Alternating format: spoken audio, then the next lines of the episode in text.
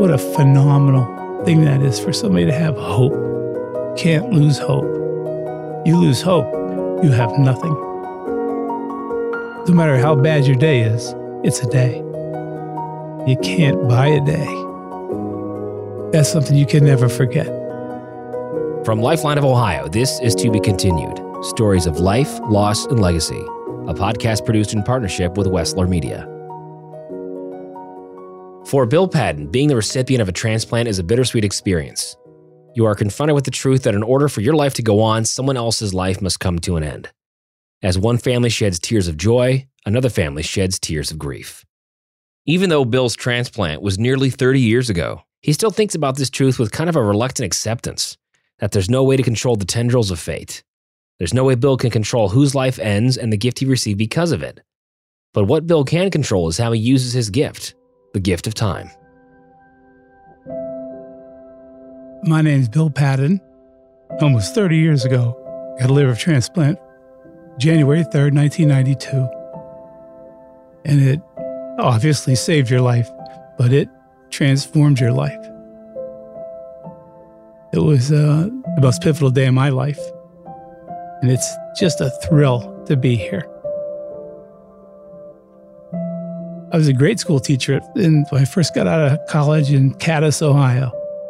And then I got a job at Cambridge High School as uh, a special ed teacher. Loved it every day was new. Even you're, t- you're teaching the same thing every year, but every day is new. Every day, the problems are new, the kids are new. Every every day is a, a different. You know, there's a challenge there. Some kids having a horrible day. You don't know where they came from that morning, what last night was like. So you you, just have to be flexible, but disciplined. You're trying to teach the responsibility aspect. I coached basketball and track then transitioned into um, administration, and I was the athletic director there when I got sick. I kept thinking I had the flu. I would get antibiotics because I thought it was uh, some kind of an infection. I just lost all my energy. I would sleep constantly. I'd go home after work and sleep all night until the next day. And you would get up and you'd be tired you couldn't sleep enough to get rid of this tiredness. And then they um, determined one night when I couldn't get back out of the chair that I had an end stage liver failure. My family doctor, he had a connection there that got me an appointment at UPMC. The gist of the first meeting at UPMC, it's so much to take in. It's like you're an observer. And you hear it, you know, they're telling you go home and get your affairs in order. You're basically going to die. It was one of those drive at home with your wife and nobody says anything times. Just both takes it takes so long to figure that out. It's such a shock to your system. It takes you hours to process it, and then it, then it comes into focus. We're in big trouble, but there's a chance that you might have a qualified to uh, be a transplant recipient. With Bill's recent diagnosis looming over him and his wife, he began the application process that will qualify him for a liver transplant. We got accepted in, in November. Actually, they called and accepted me in November. And we knew where we were in. We had a chance. Was I going to get my call? That was what the issue was. They gave you a diet to follow and no alcohol, no um, no proteins. You, so we did that for almost a year. We did what they told us. I think that's a lot of it. You have to learn it's not your game anymore. It, it, it's the equivalent of getting on a train and you're not getting off this train. I get on the list and I get a pager. This is why I've lost contact with the younger generation. They gave me a pager and took the pager wherever you wherever you went. You can't be more than two hours away from Pittsburgh, so I could do that. It's okay until the lights go out. When you're by yourself and laying in bed, it's a rough go. You're thinking you let people down. I have a big extended family, but I didn't want my parents to lose, another, lose a child. I didn't want my brothers to lose a brother. And I didn't want my wife to lose her husband. And you're 35 years old and you're looking square at being gone. And and you see it coming because you know you're you know you're dying. You can tell. You can just you just feel it. And there's it's an odd feeling. It's kind of calming because you know this is this is just the way it's gonna be. The other hard part with when you're waiting for a liver is you um, you just lose a lot of memory. Your ammonia level builds up in your system, and when your ammonia level would get too high, you would just you couldn't think, and that's a, that's been a kind of a difficult thing over the years. When you're really sick, you'd have the the ups and downs. I, I lost my car. I walked home from from a restaurant, and I'd forgotten where I parked my car. You know, it's not like you're under any influence of anything. It just and and so then you realize you know that I'm really starting to lose it, and that's when you realize the memory part was was the really hardest part because you that's when you think that's not right. I should be able to remember that, but again, you adapt and adjust and move on. You keep thinking, man, there's a chance to get out of here. And what a what a phenomenal thing that is for somebody to have hope. Can't lose hope. You can lose everything else. lose your money, your house, whatever. You lose hope, you have nothing. So we had hope. We just hoped every day that maybe tomorrow. But on the other side of that is you're waiting for somebody to die to make your life go on. And it's still to this day, it haunts you. Still, you still feel guilty. 30 years later, why, did, why didn't he get a chance? And why did I? I was at home on, on January 2nd. They called me. We just finished eating dinner. I was the athletic director at the high school, and we had a really good basketball team. Uh, we had sold out the game for Friday night.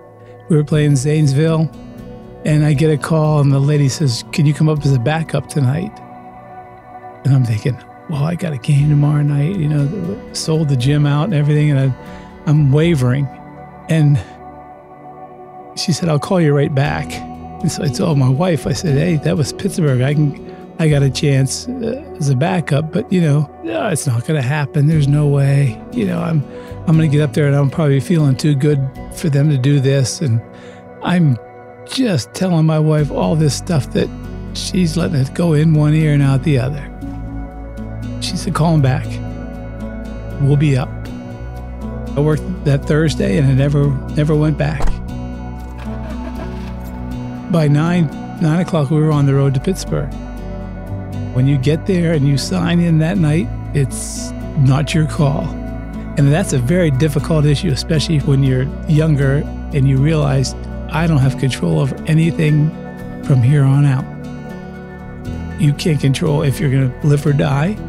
You have no control over your whole life. And, and that's, a, that's a kind of a hard issue to come up with, to get your head, wrap your head around. We signed in, they checked you in like you're a patient. They came in and took all your blood work and make sure you didn't have an active infection. If you have an active infection, they won't transplant.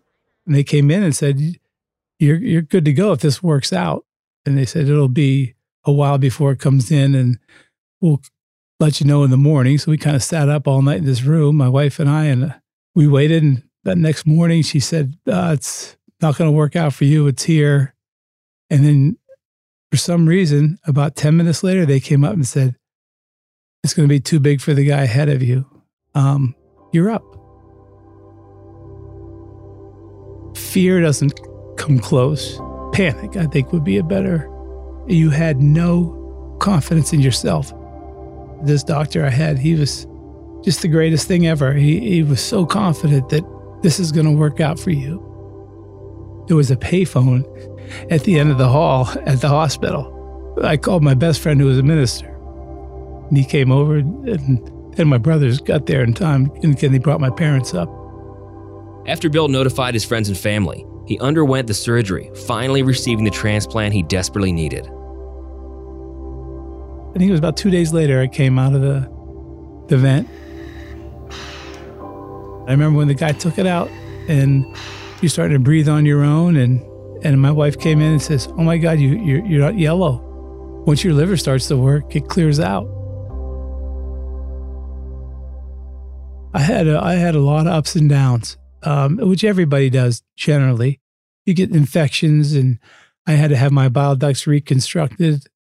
They come in and they tell you all the things you have to change. You got to do this, and you're you're just stymied by it, more or less. It's so much, and then you do one thing at a time, and you just learn do the best you can every day, and try to do something to make yourself better every day you didn't feel great. You had all kind of issues, and you know these these don't cure anything. You do trade problems for problems, but you had an opportunity to, to take your chance and see what you can do with it. Because you, when you get this gift from that donor, you gotta promise them, "I'll do whatever it takes to make this last, as long as I possibly can."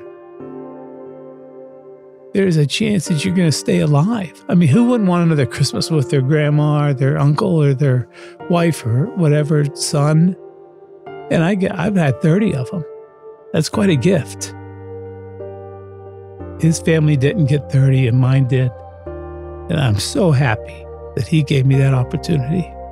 If it wasn't going to work out for him, it, it happened. He was, he was not going to live through his accident.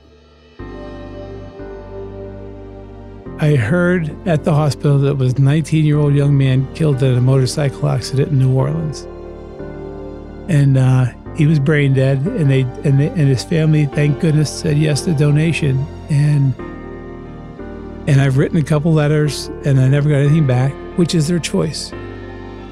You you have empathy for these people who've lost literally everything, and you've gained everything. Somehow, some way, I got his liver and um, I think of that guy every day. People die and people live. And that's the hard part of the rules. But as long as somebody's walking around with their kidney, their liver, they're not really completely gone. It's a strange concept, but I think it's true. A few years after his transplant, Bill decided to become a volunteer for Lifeline of Ohio what gave me the confidence to do a lot of things was Lifeline of Ohio. It's such an accepting group. I think it's been like 25 years, 28 years. I started out as one of the youths. Now I think if we go back, I might be the oldest. I'm hoping somebody's got more time in me, but it doesn't look good. they changed lives every day. They coordinate and, and, they, and they educate the opportunity that Lifeline of Ohio has given us, given me, is the ability to see both sides. And then when you see the whole thing, you realize what the impact is on the other side of the, of the fence. And that's something you can never forget. If you forget that, then you've really lost your sense. No matter how bad your day is, it's a day. Oh, it's a really bad day, but it's a day oh, you know, this is the greatest day ever. Thank goodness. And you can't buy a day. If you're if you're a potential donor, your family will win because they'll have a group, they'll have another family with them. And the donor families are a tight knit bunch. They really, really are. All the people that have been affected from Lifeline of Ohio. The net cast so far, you can't imagine the ripples. Somebody knew somebody who knew somebody who knew somebody.